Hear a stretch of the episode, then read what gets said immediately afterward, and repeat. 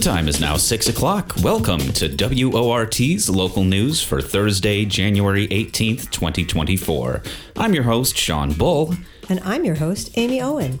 In tonight's news, the Dane County Board's agenda is packed, including a vote on additional borrowing for the jail consolidation project. Madison's Transportation Commission met yesterday to discuss the proposed Amtrak line. A state lawmaker is looking to tackle the epidemic of missing and murdered black women and girls. And in the second half, some opens record law pet peeves, an icy fishing report, and the latest news from Madison's Flamingos.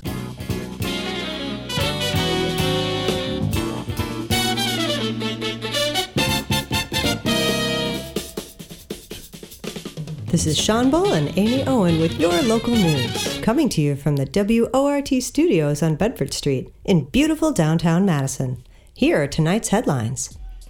A bill that would guarantee parental control over the pronouns a child uses in school passed today in the Republican controlled state assembly.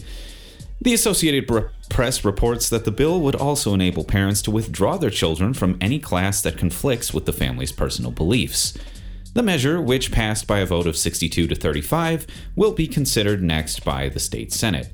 Governor Tony Evers vetoed similar legislation last year.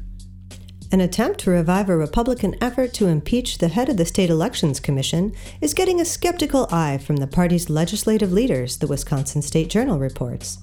Representative Janelle Brandtjen's resolution to impeach Commission Administrator Megan Wolfe has gained little support. Assembly Majority Leader Tyler August said today during a news conference that the resolution will not come up for a vote because it has not advanced out of committee.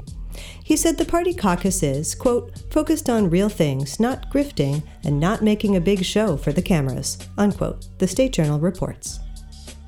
Brandtjen and others seeking to impeach Wolfe have tried to decertify Joe Biden's Wisconsin win in the 2020 presidential election. Hunters could not kill antlerless deer in Wisconsin's northern hunting zone for several years under a bill several Republican lawmakers have introduced, the Wisconsin State Journal reports. The number of bucks killed in the 2023 gun season was down almost 15% from the five year average, Department of Natural Resources data shows, while the doe harvest was off more than 27%. Limiting doe hunting would help restore deer populations up north, the lawmakers say, the DNR blames the, decline on, se- on the severe prior winter, while some hunters claim that wolves are thinning the herd. Research on Alzheimer's disease and other forms of dementia at UW Madison is re- receiving a $150 million grant from the National Institutes of Health, the largest grant the school has ever received from the federal agency. The money will fund a nationwide study on the conditions in the brain that may cause dementia, the Capital Times reports. While Alzheimer's disease is the most widely known cause of dementia, it can also be the result of numerous other conditions. Moreover, researchers have found that dementia caused by several conditions at once is more common than the medical, medical community previously believed. Ice fishermen have had to play a waiting game for conditions to come around on Lake Mendota this season. In fact, the January 15th freeze update for the lake is the third latest in its recorded history. An unusually calm December kept conditions fluid on Madison's Big Lake until the current cold snap came around. On average, the lake ices up by December 20th. We'll have more on cold weather fishing later in the show. The Madison based video game studio Lost Boys Interactive is cutting about 125 jobs across, across the country in the face of a challenging business environment, the Capital Times reports. The studio, which has worked on such games as Tiny Tina's Wonderland and Diablo 4, advised the State Department of Workforce Development last week that it would lay off 12 Wisconsin workers as of March 15th. The cutbacks follow a period of soaring growth for the studio, which was Wisconsin's third fastest growing company in 2022. A man who strung cables at neck height across a Madison bike path will avoid jail time, WKOW TV reports, citing Dane County co- court records. Curtis Tesmer, 34, agreed to plead guilty in October to two counts of recklessly endangering safety. Judge Josann Reynolds withheld sentencing today and placed Tesmer on four years probation, with the conditions that he abstain from alcohol and drugs and stay away from Madison bike trails. A restoration specialist who has worked on the French Palace at Versailles, among other famous landmarks, is directing restoration work this winter on the Royal Thai Pavilion at the Olbrich Botanical Gardens. The Wisconsin State Journal reports that the pavilion, completed by Thai artisans in 2002, has not weathered well in the Wisconsin climate. The gardens brought in Javier de la Calle and his team of conservators to restore the building to its original glory. The pavilion is a rarity, one of only four such buildings worldwide outside of Thailand. Those were the headlines, and now on to the rest of today's top stories. The Dane County Board has a packed agenda for tonight's meeting. Supervisors are slated to vote on a number of resolutions, from the controversial airport lease agreement to the recognition of the National Day of Racial Healing. They're also expected to vote on the latest budget hike for the Dane County Jail project, which has been stalled for years. WORT news producer Faye Parks has the story.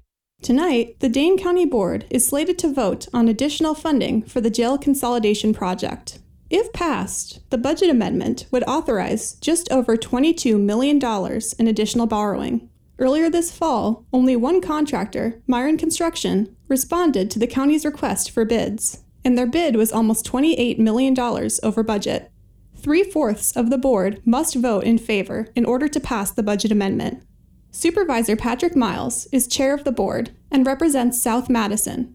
He says that if the board does not approve the additional funding, their options are very limited moving forward. We could choose to rebid the project in hopes of getting more respondents and a lower price bid, or we could, in a sense, go back to the drawing board and revisit the scope of the project and try to come up with a plan for something that would be within the existing budget. But Supervisor Miles says neither option is likely to go in the board's favor.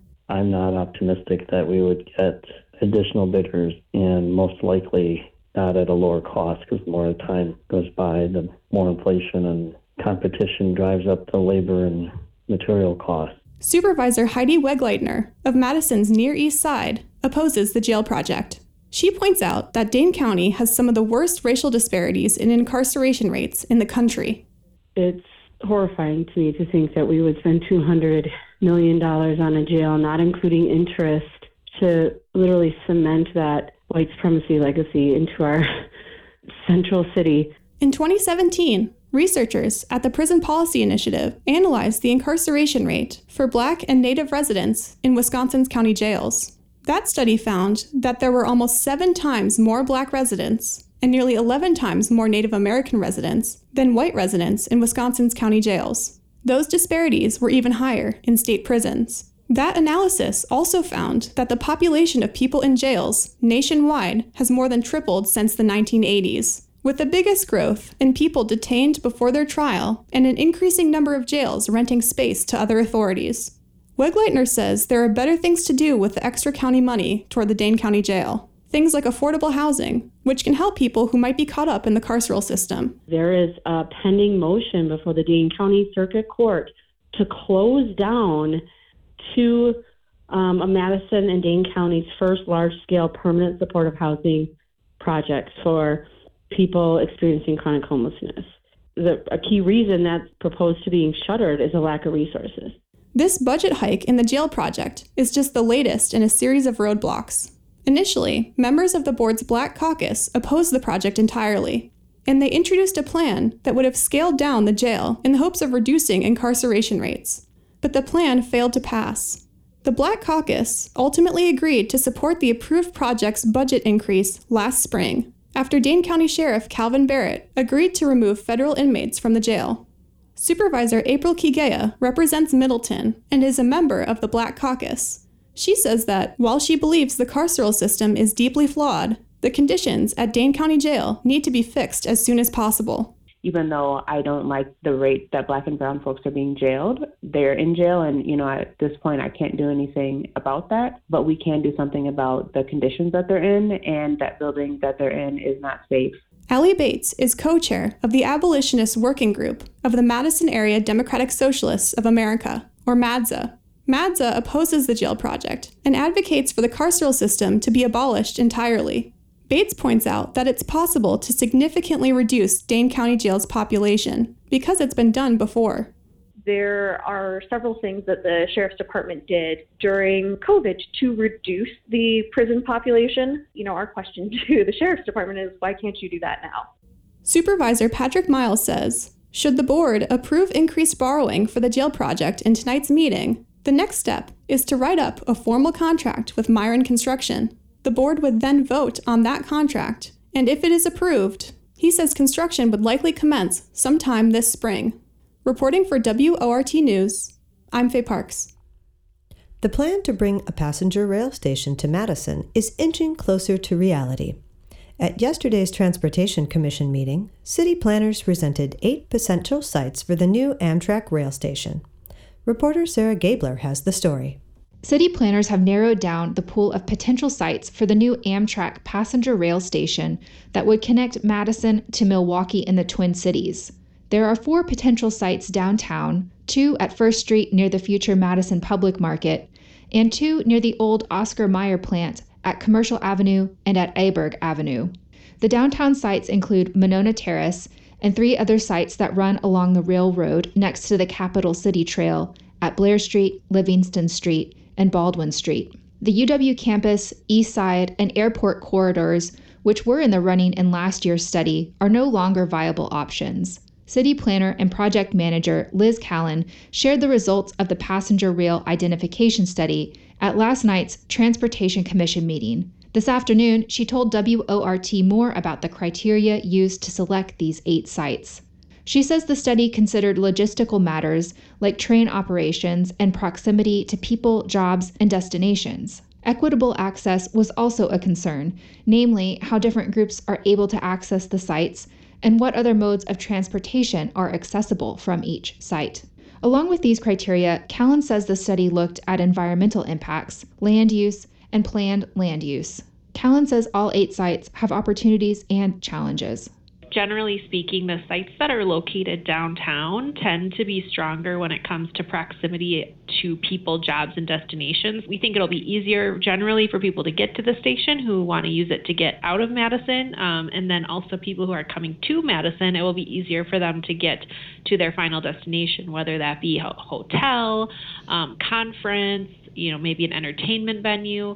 So the downtown sites are stronger in that regard, but they're a little bit more tricky when it comes to rail operations. So the train would have to come in further into Madison, onto the isthmus, um, and then reverse directions back out.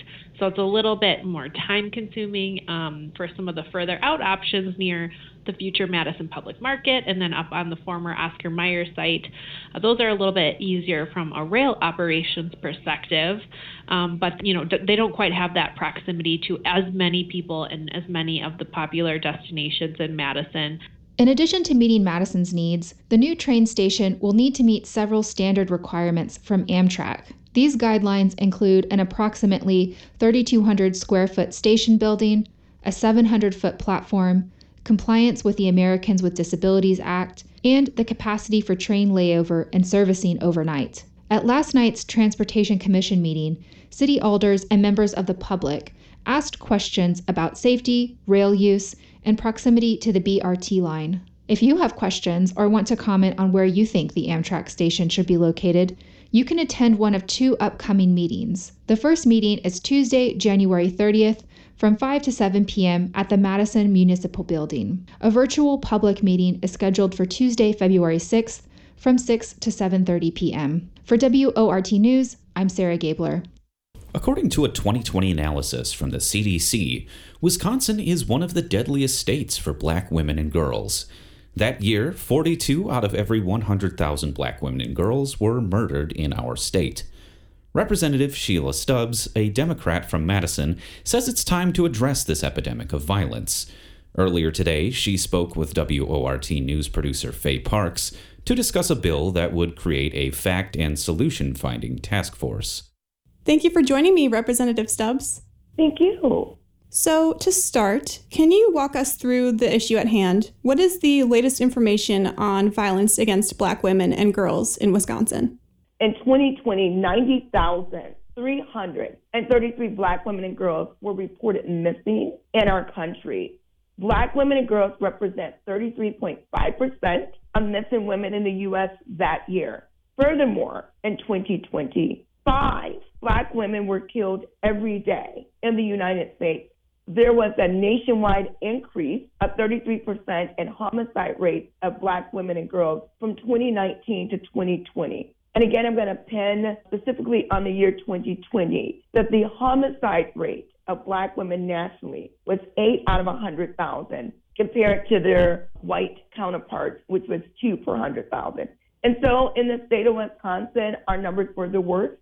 However, the state of Minnesota is the first legislature nationally to do something around missing and murdered African American women task force. And it was led by former state representative Ruth Richardson and Minnesota State Senator, Assistant Minority Leader Mary Kunesh, in recognizing the structural issues leading to the increased disappearance of murders of African American women and girls. So we have a problem. We have a national problem. And so it behooves me to live in the state of Wisconsin, have the worst disparity from 2020, and not begin any work. So this was intentional work to try and bring attention to this work. But I also wanted to say through this work, I was able to learn about a family that experienced the missing and murder aspect of this bill. And her name is Georgia Hill. Her daughter, Lashiki Hill, became missing last year, one day before she turned 46 years old in Racine, Wisconsin. Her case was featured on Dateline. And so it gave Ms. Hill an opportunity to come into her state capital, speak with legislators on the importance of this legislation and why we need to get this legislation at least structured in the state of Wisconsin to begin to bring these victims back to their families or at least give the families some level of closure. You've proposed this bill that would establish a DOJ task force. I'm curious, what exactly would this task force do? What are its goals? First of all, the task force is 17 members. It would be four legislators, two Democrats, two Republicans, three representatives from law enforcement, four representatives from legal experts, two representatives from the field of gender violence, three organizations that directly aid Black female victims, and we're going to have two representatives that are survivors around this work. There are five duties that this task force is going to examine. First, we have to look at the systemic causes behind the violence that African American women and girls experience. This includes patterns, underlining factors that explain why we have such disproportionate high levels of violence that occur with African American women and girls, including something that's happened historically or generational or social or economic or institutional or cultural factors which may contribute to the violence. Yesterday, when Ms. Hill was testifying, she talked about when she reported her daughter was missing, that was within 48 hours of her disappearance. She was asked a question and said, Do you know your daughter has a warrant? Because she had just run away. And Ms. Hill said, All I wanted them to do is start the process of searching for my daughter. And so again, there are some underlining factors that plays a role in getting started immediately for women. The other four factors really quick is the appropriate method for tracking and collecting data on violence against African American women and girls. This includes collecting more data around missing and murdered African American women and girls. We know in the state of Wisconsin, we don't do a good job collecting data. So we want to be very clear that this is an area that we need to work on because in order to come up with strategies or practices or policies around this work, you need the data. We had Chief Shon Barnes, Madison Police Chief, testify on yesterday, and he talked about resources. He said all of our departments want to bring a closure to families, but we all lack different levels of resources. He said, I've worked from agencies with 90,000 people to 30,000 they all lack appropriate resources or enough resources. So he was able to back that up. We also have to look at policies and institutions such as, you know, policies around child welfare, corner practices, impact violence against African American women and girls, gender violence. We also need to measure necessarily to reduce violence against African American women. So if we know it exists, how do you reduce those factors? And then finally, we need to measure how to help victims. This legislation is victim driven, victim focused legislation. Yesterday, when we heard Ms. Georgia Hill speak, she talked about the services that she needed. She talked about the support system. She talked about the healing process. She talked about not wanting this to happen to any other family across the world. She said, What I experienced and how I was treated, I wouldn't wish it on anyone. In fact, she called it a nightmare. And so I think that's really important that we stay focused on our duties on this task force, keep it very centered around victims, but require some results. I understand that you've attempted to pass similar legislation in past sessions. What happened then, and do you believe your colleagues will approve the task force this time around? I'm hopeful because the initial bill that I introduced last session were only Democrats. I could not find a Republican who would partner with me on the bill. This time, I was able to get a Republican from both houses, and I was able to get Senator Johnson to be the Democratic lead on the Senate side, and Senator James, the Republican lead, and partner with Representative Shaw in the Assembly. So it's hopeful when it is bipartisan. And I'm hopeful that we'll get it passed because these colleagues realize that we have a problem and we don't want one more family to be a victim of this. And let's also talk about, at the same time, we're doing work around human trafficking. We just completed that task force work. So it makes sense to work side by side in the same arena and the same levels of victims. So I'm very hopeful on this bill. I think that covers all of my questions, but is there anything else you'd like to share with our listeners?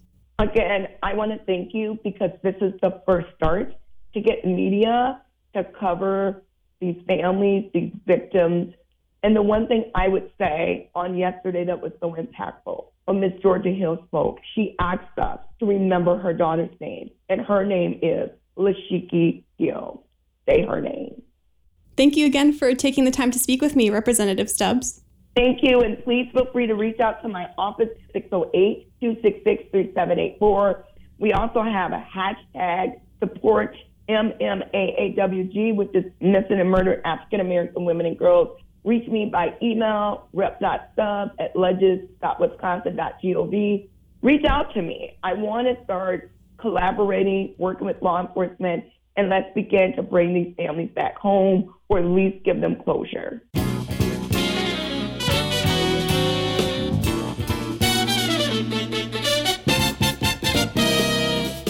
The time is now 6:33 and you're listening to the live local news on WORT.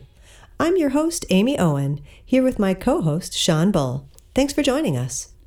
This week on Transparency Talk, WORT's Dylan Brogan and Open Records attorney Tom Kamenick discuss some typical pet peeves when requesting public records and what to do to avoid these annoying but legal technicalities. As always, this conversation is not intended to be specific legal advice, but rather a discussion of general legal issues.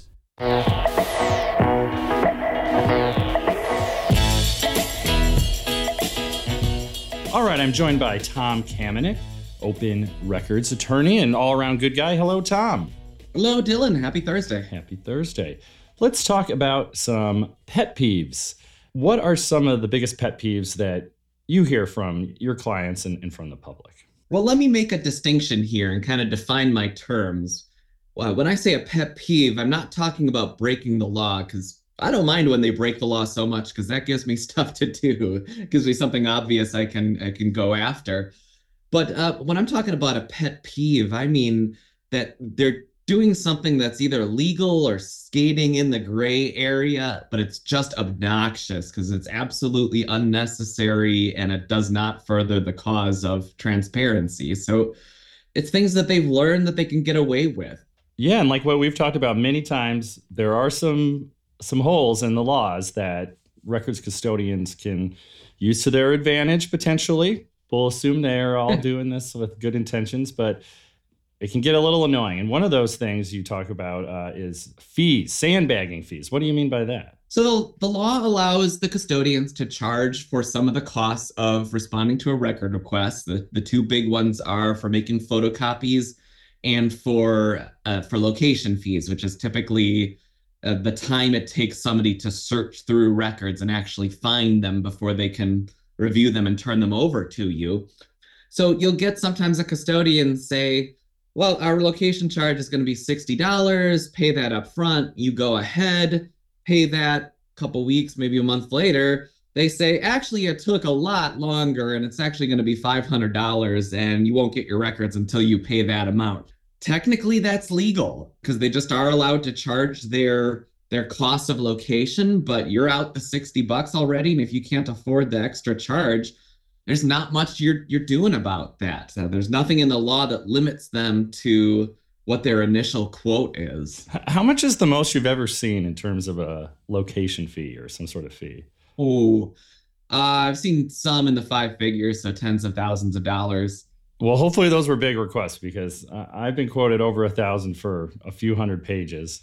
What can you do, yeah, right? You got to just pony up. One I remember was it, it did involve a massive search of of a lot of old paper records. You know, thankfully the in the modern times the electronic records are much easier to search usually than the old paper records. But on the other hand, there's just a lot more records. There's a lot more electronic files that exist than ever existed in the paper days. So it's it's a bit of a trade-off, you know. So they have. Uh, yeah, maybe they just don't review them as thoroughly. I don't think people would mind that. all right. So what no. what can you do when you all of a sudden you think you're getting your records, you, you put down sixty bucks, but now it's you know much higher. Ideally, you, you you start early and and try to head this problem off before it comes. Um, it, it, it's to make sure that they understand the scope of your request and you understand what they're searching. So if they give you a quote for a price of how much, ask them, what are you going to be searching through? Are you searching through boxes or is this electronic? Are these off-site? Are is it just one file cabinet? Is it one folder? Sometimes even electronic records can't be searched quickly if they're if they've been archived. Sometimes individual archive files need to be unzipped and brought up and searched one at a time. So that can take a lot. So you can talk about narrowing your request. Uh, you, can certainly negotiate and bring up that after this happens say, look, you you told me it was going to be this much, sixty dollars. Now you now you're telling me five hundred dollars. You know that that's a really bad look for you. You know, if, if are you doing this a lot? You don't shouldn't be Ooh, sandbagging yeah. people like this. Can we can we find a way to to reach a compromise on this? You know, you can always ask for a reduction on it. There there is a particular provision of the law that says that they can waive any charges. So don't ever let them tell you we have to charge you this. Another one, uh, one of uh, pet peeves when dealing with open records is you ask for a record that, and they come back with, "Oh, we don't have that record." Give us some examples of where this has come up in your work. You need to be very careful what you're asking for. The, the law says that you can ask for a record. So, specifically, if you ask a question, how much was budgeted for the police department last year? That's not a record request.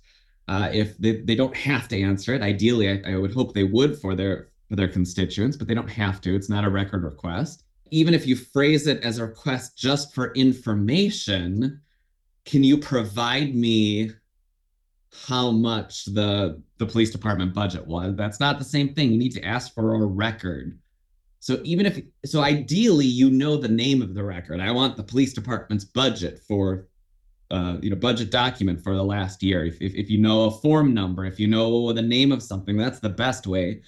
If you don't, you can still get information like that. You still have to phrase it as a request for a record. So you say, I am requesting records that show what the police department's budget was for last year. So as, as long as you phrase it as a request for a record, that can get around that. Sometimes you might ask for, like a lot of times I've seen people ask for like a list of things. Like I want a list of all the uh, all the employees and their salaries in the department. If you get a response saying we don't have a responsive record, we don't have that record, one of the best things to do is ask the custodian, well, what do you have? What records are in your office that would have that information on that. And if you've you've got a custodian, like they very often do take their responsibilities seriously, they, they will help you identify that. You know, it's it's in their best interest to help you get what you want with a minimum of effort as well. So if there's a single document in their possession that answers your question, eh, they might be willing to to tell you what that is so you can ask for it. Don't get tripped up by semantics is is the point. And I would say Don't by and large no most public answer, yeah, yeah. most public records custodians aren't aren't out to trick you so uh, blatantly, but hey, you know, they got they could if they wanted to. So be careful of that. All right. Well, finally, Tom, um, you know, one thing that's very frustrating, you ask for a record and then it turns out it's just kind of a it's kind of a bad record. Like it's incomplete because not because they didn't give it to you, but just because it should have information but doesn't. So walk us through that one. So the record law does not require them to create certain records for you. So if they don't have what you're looking for, even if they're supposed to have it, the record law doesn't require them to create it. I see this come up, up a lot in minutes. Minutes for governmental body meetings of, you know, your last city council meeting, the school board meeting. If they don't have the minutes, you can't request them yet. If they have minutes and they're really really sparse and they barely say anything well that's the document you have and that's what they're going to get. If they're not keeping good minutes that's uh, that's a political issue and and you know you vote the bums out if they're not doing a good job of that. But uh i'll be honest i minutes these days are, are about as bare as they can possibly be from most places that i see. I feel like that they, they feel like they don't want to get caught on anything so they do the absolute bare minimum Well, we've definitely seen this with larger government organizations, but let's hope the trend continues. And I think the pandemic really sped it along. Hey, record these meetings. They should be able to. You should be able to attend them virtually. You should be able to watch them later, and any good local official should encourage that. yeah and sometimes you find things on the recording that are that are different than the official minutes and you can bring that up to your local government and say well you know your, your minutes say that you voted to spend $400000 on this project but i watched the recording and the motion was $300000 and that needs to be corrected and, and you can try to get them to do that Attorney Tom Kamenick, keeping us all honest. Thank you so much, Tom. you're welcome dylan and remember everybody if you don't ask you won't know After days of bitter sub zero temperatures, ice has finally formed enough on Madison's lakes to make it safe to ice fish. Ice anglers rejoice. Nate Weggehaupt and Pat Hasberg break down what's happening and an event to keep an eye on in this week's Fishy Business.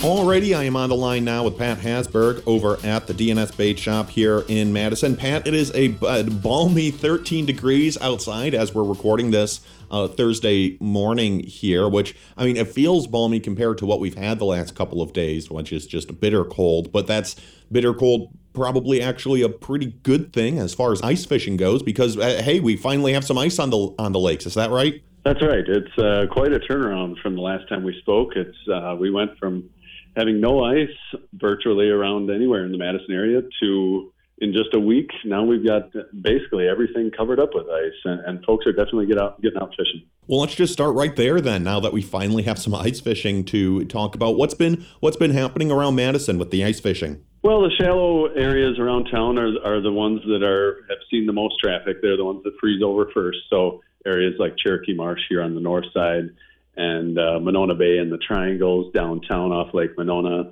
and uh, to a slightly lesser extent, Lake Wingra have been seeing uh, some folks getting out. The bigger lakes, Mono- Monona and Mendota, uh, have frozen over more recently, uh, but folks generally aren't getting out there just quite yet, as that ice is a little newer.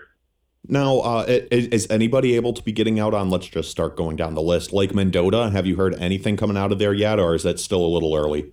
Uh, yeah, well, there are a few folks getting out of Mendota in areas like Warner Bay has uh, three to four inches ice right now. Um, there's some folks getting out near the Union downtown, and of course, Ch- uh, Cherokee Marsh is considered technically Lake Mendota, so folks have been up there uh, all week. And uh, the, on on Cherokee Marsh, they have anywhere from six to 12 inches up there, so plenty of ice for folks to get out on on uh, on what's technically Mendota.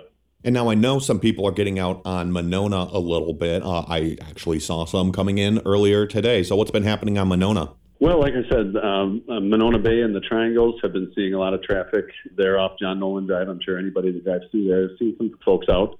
Um, but uh, on Lake Monona itself, there, from the reports I hear, there seems to be anywhere from three to five inches uh, pretty consistently across the entire lake.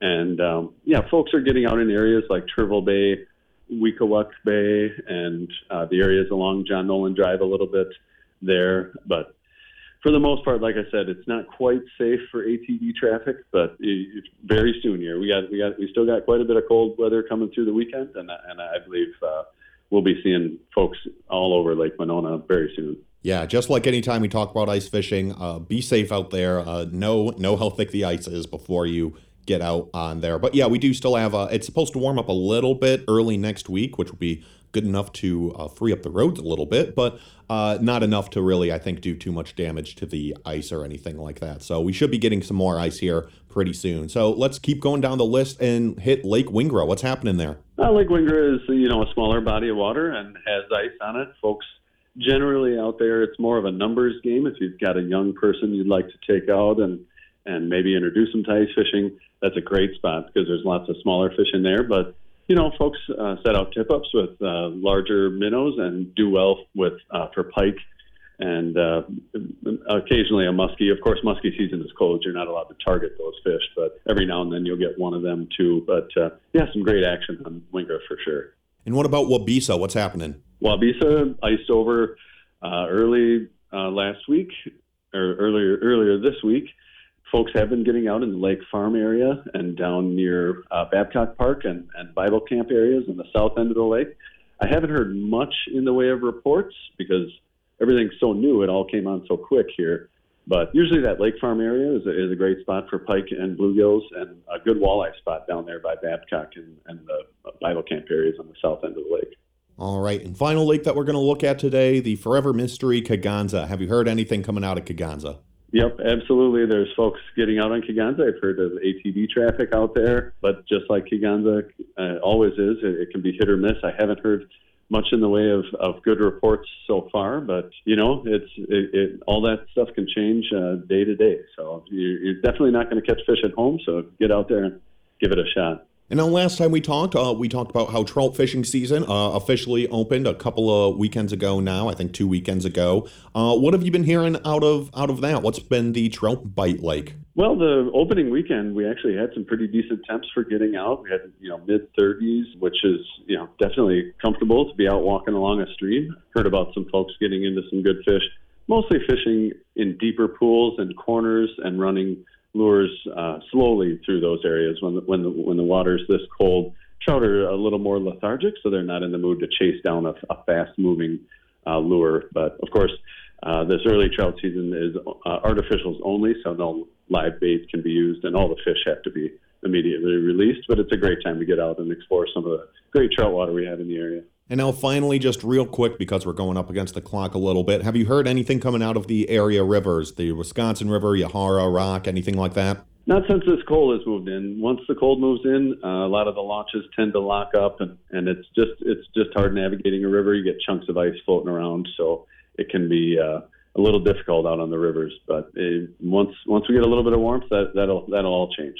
And now, finally, coming up here in a couple weekends, I believe, uh, is what you told me before we started recording. Uh, the Yahara Fishing Club is having a kids' fishing day coming up here. What can you tell me about that? That's right. Uh, the Yahara Fishing Club is a group that's been around since 1945 uh, here in Madison, uh, promoting fishing uh, and especially getting young people introduced to fishing. So they do a, a kids fishing, two kids fishing events, one in the summer and one in the winter. Their winter event is coming up on Lake Monona on Monona Bay, sorry, down at Brittingham Park on the 27th. So that'd be next Saturday from 9 a.m. to 12.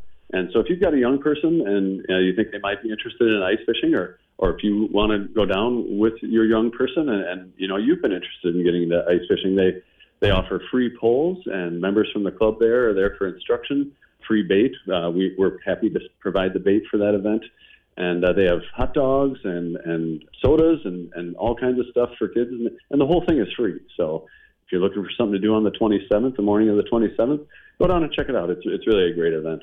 I do remember as a kid going down to uh, kids fishing days for various fishing clubs, and they they were always a great time. So yeah, go check it out, the 27th, and yeah, go check that out. Well, Pat, thank you again for talking with me this week. Remember, you can hear an updated fishing report anytime that you want just by calling one easy number. That's 608 Big Fish. Pat, thank you again for talking with me this week, and good luck out there.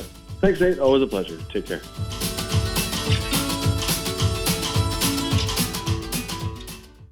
While Breese Stevens Field may appear quiet this time of year, Forward Madison FC's coaching staff are still busy rounding out the roster for the 2024 season. Just two months out from the start of a new league campaign, Forward Focus talks to the Flamingos head coach about recent signings.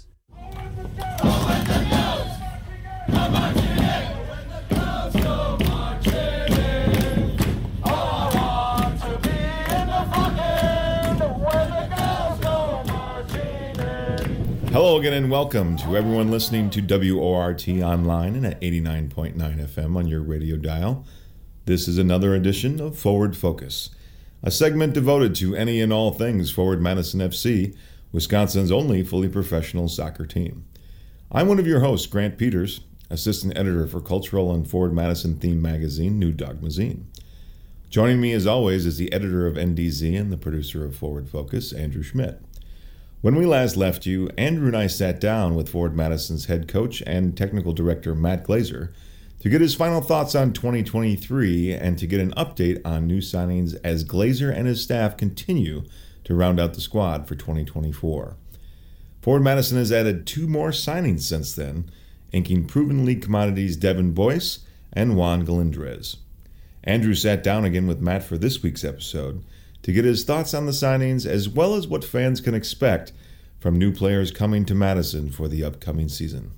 Andrew, take it away.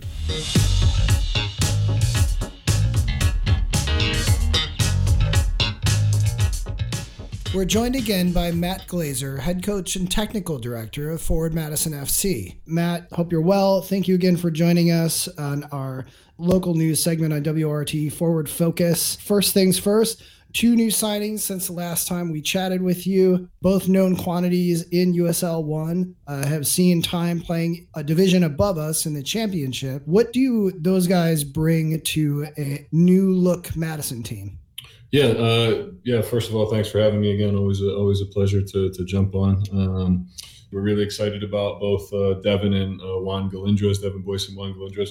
Two two very good players, guys that are that are proven at our level, guys who have championship experience. I think a big uh, a big thing that we've tried to hit this offseason has been adding in players that have proven it in, in League One both of those guys have been a part of uh, successful League One teams, and I think Juan's you know top ten all time leading scorer in the league, and you know 20, 20 plus goals um, in a couple of seasons in Chattanooga. Uh, and Devin's obviously won a won a championship with Omaha. Um, so so yeah, no, like really really pleased to add those guys. Both have good footballing backgrounds. We feel like adding in sort of leadership guys that have been there and done it know what to expect from the from the league the competition the travel um, the adaptability component is so important. Yeah really excited really excited with both those signings and think they'll, they'll add a lot to the group so Devin Boyce, uh, having watched him play before for both Greenville and Union Omaha, where he he won the USL One League title, he is a player who has a little bit of an edge, a little bit of grit to his style of play. Is that something that you're intentionally looking to add this season? Yeah, 100%. Obviously, I guess for, first of all, having lost uh, Andrew Wheeler, um, Omiunu this season, um, we need to replace that position, that grit, that intensity, um, that box to box ability. So you know, I think Devin is is a guy who who has that. Obviously, his own his own his own version of himself. Uh, uh, you know, the type of guy who who has that tenacity, who has that box to box ability. Um, not afraid to tackle. Um, can can play you know a couple of different positions, so he's got that versatility. He can certainly play interior, middle of the park, kind of a box to box midfield player that we like to work with a lot of times in a in a double pivot or with three midfielders, um, and then can play out wide too if he needs to. And yeah, just a guy who who has a chip on his shoulder, has something to prove, and and uh, wants to win and, and has won before.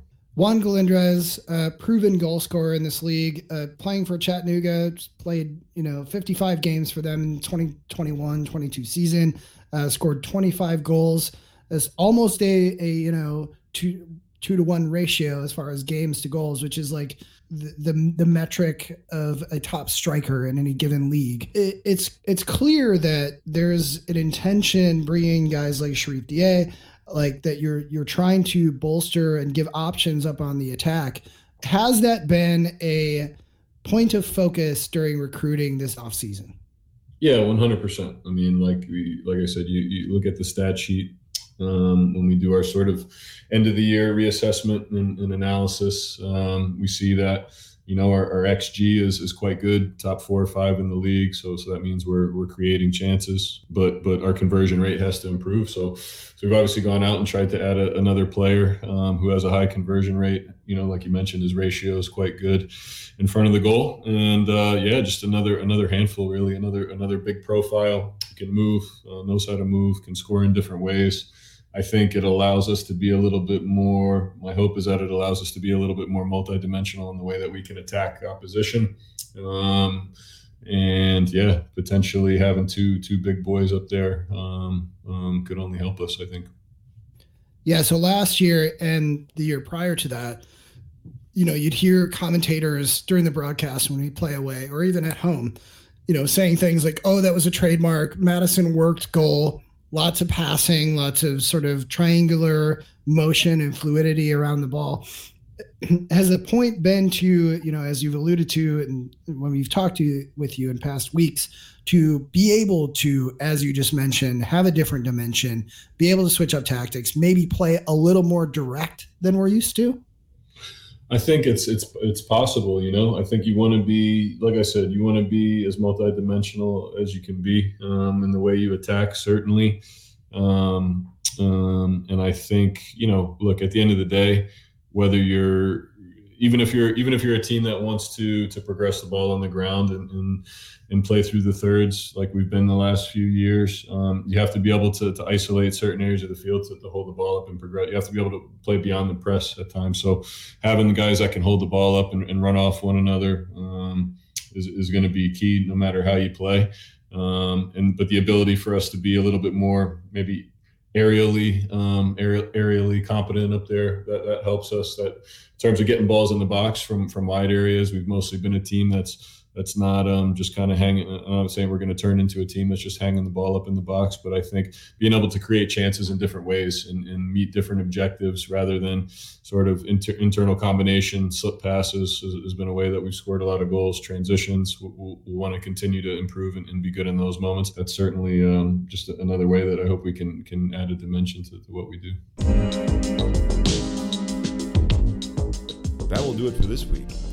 We'd like to thank Forward Madison's Matt Glazer for coming on again, and hope that you'll join us again in two weeks as Andrew and I continue to keep you up to date on all the news, updates, and stories coming out of Breese Stevens Field as preparations continue for the 2024 campaign and Forward Madison's pursuit of a USL 1 title. Thanks again for joining us, and for WORT, this has been Forward Focus.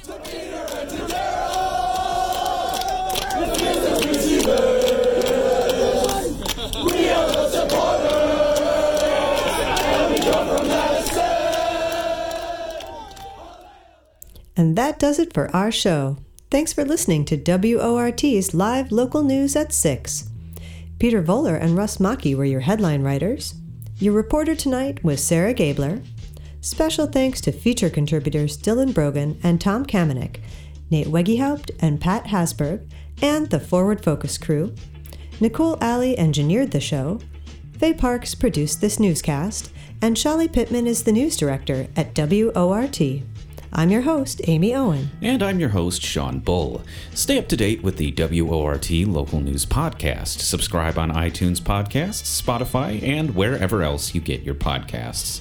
Up next is the Perpetual Notion Machine. Good night.